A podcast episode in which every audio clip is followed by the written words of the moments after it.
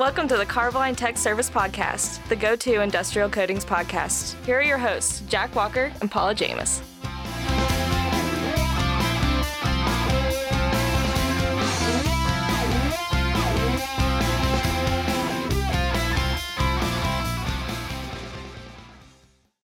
Here we are again with the Carboline Tech Service podcast with a live studio audience. with a live studio audience in 2020 Really, we do. Corona. No, it's okay. It's okay. Thank you, thank you, thank you. Murdoch update, dude. So the other day, I'm standing outside. I'm hanging out with with Murdoch. He got out of the padded wall room. He was showing me his airplane. We were going through everything. How are we going to do this? We talked that Redfern really wouldn't be uh, a willing participant. He didn't Right. seem he didn't seem to mind. No, I'm. It, it wouldn't be the first person he had tied up brought into the chopper with him. Yeah, and so, but the weirdest thing happened. This black van with a red spoiler came out of nowhere. They grabbed him, and he was gone, and I haven't heard from him since. So, So we know, may have lost our pilot at least in the short term. I mean, if you've met this guy, you know it's we're Yeah. we're, we're at his mercy. He seems totally willing, but uh, you know, we'll have to just kind of do it on his timetable. But it seems like his friends are good at kidnapping people, so they we might have to enlist them too.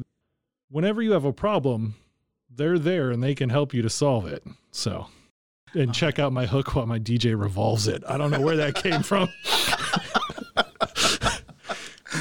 So Paul and I are back in the same room again for a little bit, just because we are going to over the next couple weeks bring you some episodes where we have uh, guests on, and logistically this was easier. So I, I feel like I have an audience again, and I'm like trying to be funny. Well, and let's make sure everybody's clear. We are practicing social distancing. We Yeah. are at opposite ends of two six foot tables. Yeah, So we have 12 feet between us. But, you know, the audience that you hear, you know, we're in the open tech service area now. So all of the tech service guys are here. And I just saw one of the chemists walk through the space. So we yeah. truly- calm down, guys. Yeah. It's okay. We Yeah. don't. It's fine. It's totally okay. You know us. We're not that big of a deal. That's right. All right. So anyway, let's get on to somebody who is a little bit bigger of a deal. If you guys have noticed, we've seen out in the industry there are some changes coming to a major specification that deals with water tanks. So we thought, what better way to introduce you guys to our new market manager in the water and wastewater industry, and his name is Brian Cheshire. Hey Brian, how's it going? Hey, doing great, Jack. Appreciate you guys for having me on here. And, and I have to say, it's quite an honor being able to join the number one rated podcast in Carboline. In Carboline, yeah, that's a key factor that you did right there. Don't want to lie. You know, you, you are number one and you're number one in all of our hearts. So. So Brian, why don't you tell us a little bit about yourself and uh, you know your experience in the industry and uh, kind of what brought you to Carboline? Yeah, sure. So, um, so I joined Carboline in April of this year as the market manager for water wastewater. Uh, while I'm new to Carboline, I'm a veteran in this industry, having spent the last 18 years with some other coating manufacturers in varying roles. So, as far as industry involvement, I'm a NACE certified coating inspector, and I'm a member of SSPC, the American Waterworks Association, the Water Environment Federation, the National Rural Water Association, American Concrete Institute, and the International Concrete Repair Institute. So, as you can see, I, I try to stay pretty active and informed. Wow, your uh, recertification time must be pretty expensive. Pre- pretty costly, yeah, yeah, and, and time consuming. No wonder you had to leave sales and go into marketing. You didn't have time to go see customers with all those meetings and teams that you were on. Oh, amen to that. so Brian, it's important that we lay the groundwork for where we are going. Like it, it doesn't make any sense if we don't talk about where we have been. So let's take a minute and talk about the existing NSF 61 potable water standards. Sure. So NSF International, which was originally founded as the National Sanitation Foundation, is a group who's developed quite a few public health standards and certifications. A lot of those being centered around protection of food, water, consumer products, and the environment. How does that apply to coating manufacturers? For our industry, the, the standard that we test our potable water linings to is known as NSF 61.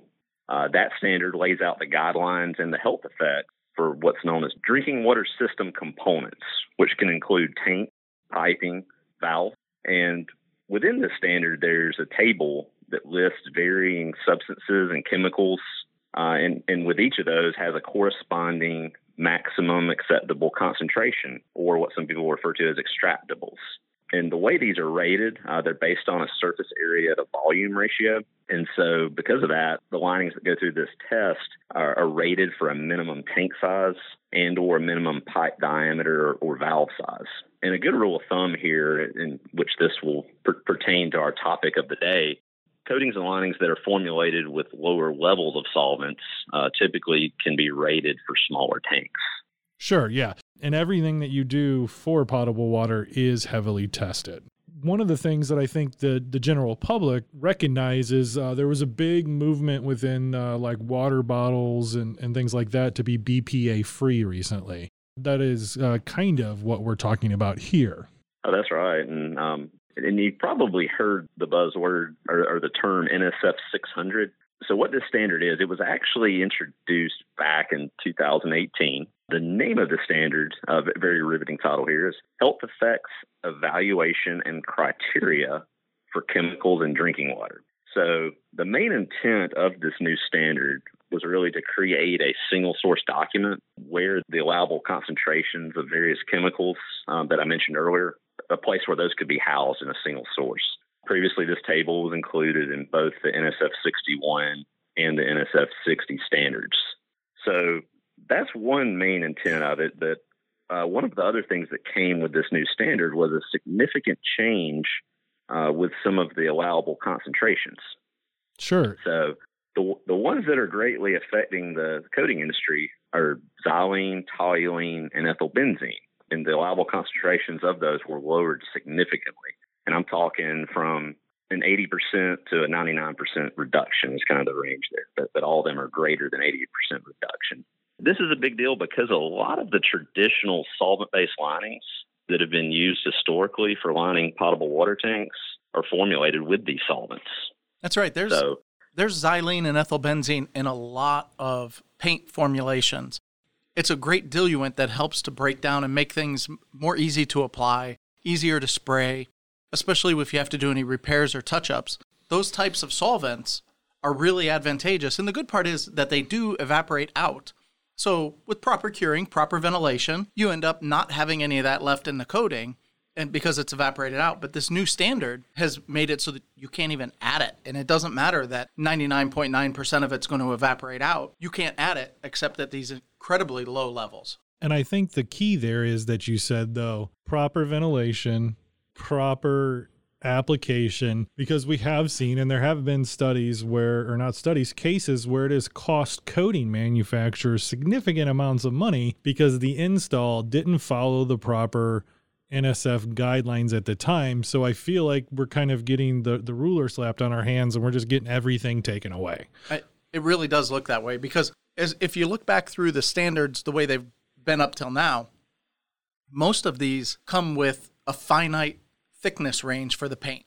You know, either not to exceed or a minimum, but not, you know, um, a maximum range that you have to be in. So they've always been pretty pretty specific in what you can apply. So to now go that next step kind of can be looked at to say, yeah, you guys weren't doing a good job of governing yourself, so now we're going to we're going to take it. So Brian, when do those changes take effect? You know, but because this is such a large change with these allowable concentrations, uh, NSF is giving coating manufacturers until January 1, 2023 to be in compliance with this. And after that date, uh, if you're a coating manufacturer and you have a lining that, that meet NSF 61 first and then also falls under NSF 600, those products will be branded as being certified to both standards.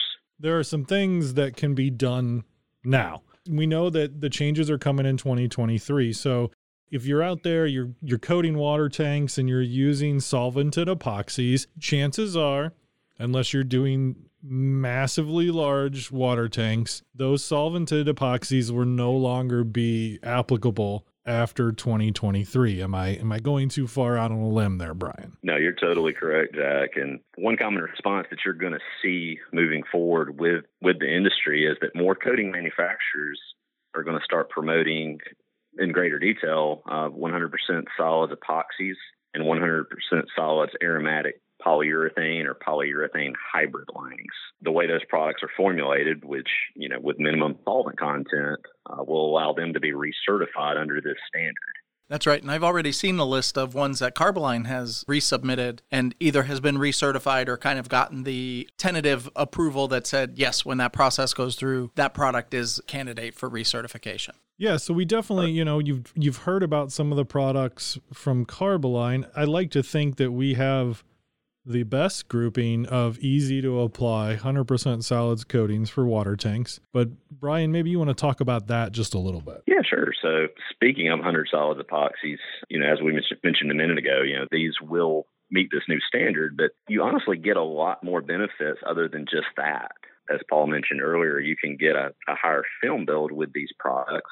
Oftentimes, you can actually get a, faster return to service than a traditional two or three coat uh, epoxy system. You also get a longer service life and ultimately lower life cycle costs.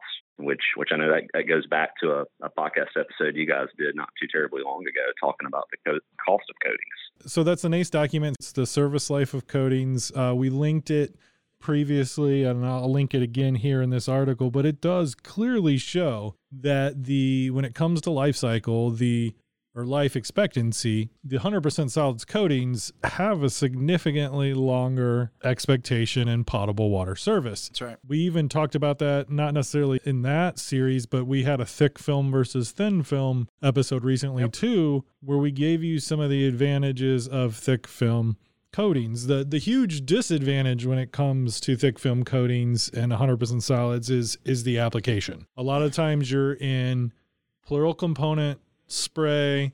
However, every once in a while, a product comes along that has got really good single leg spray. Yeah, we have one. You should call Paul and his guys to talk to them if you want to learn a little bit more about that because that that application isn't going to be all that different than the solvented epoxies. It's just going to require a slightly bigger pump. That's right. Well, and Jack, another good benefit of, of looking at 100 solids epoxies and 100 solids aromatic polyurethanes is that these technologies have been out there for a little while now, and they've got a good track record and quite frankly have a lot of case histories out there. That's true. And because when you get into a specialized applicator, they usually like going that direction, you know. That's how they give a value add to their customer because they're not just doing the same thing that everybody else is doing with these solvented epoxies. That's right. You know, our polyurethane, it, it's ready for immersion in 4 hours that really helps.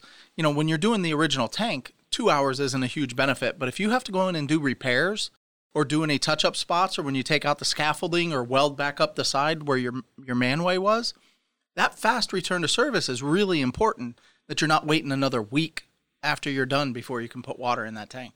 Yeah, that humble brag here for a second, but that that uh, coating did just win a Coatings Pro award for a wastewater basin where we coated an entire massive runoff basin for the Indianapolis airport. That is uh, the Reactamine 760.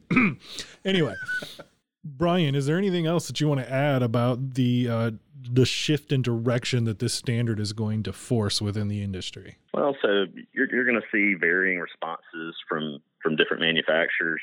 Some may introduce new technologies, while others may decide to reformulate some of their existing coatings linings uh, with different solvent packages in an effort to comply to this standard. The big points here with the NSF 600 is that it is going to drastically change the way we have to specify coatings for these uh, water tanks because of these chemicals that have been identified and are going to be reduced by 80 or 90%. So, if you want, give a quick summary, Brian, as to you know where we are, where we're going. So here at Carboline, you know, we've evaluated our current potable water listings product lineup for compliance to this new standard. And, and with that said, you know, pl- please note that we're going to have a variety of products that will meet this standard prior to the deadline that I mentioned.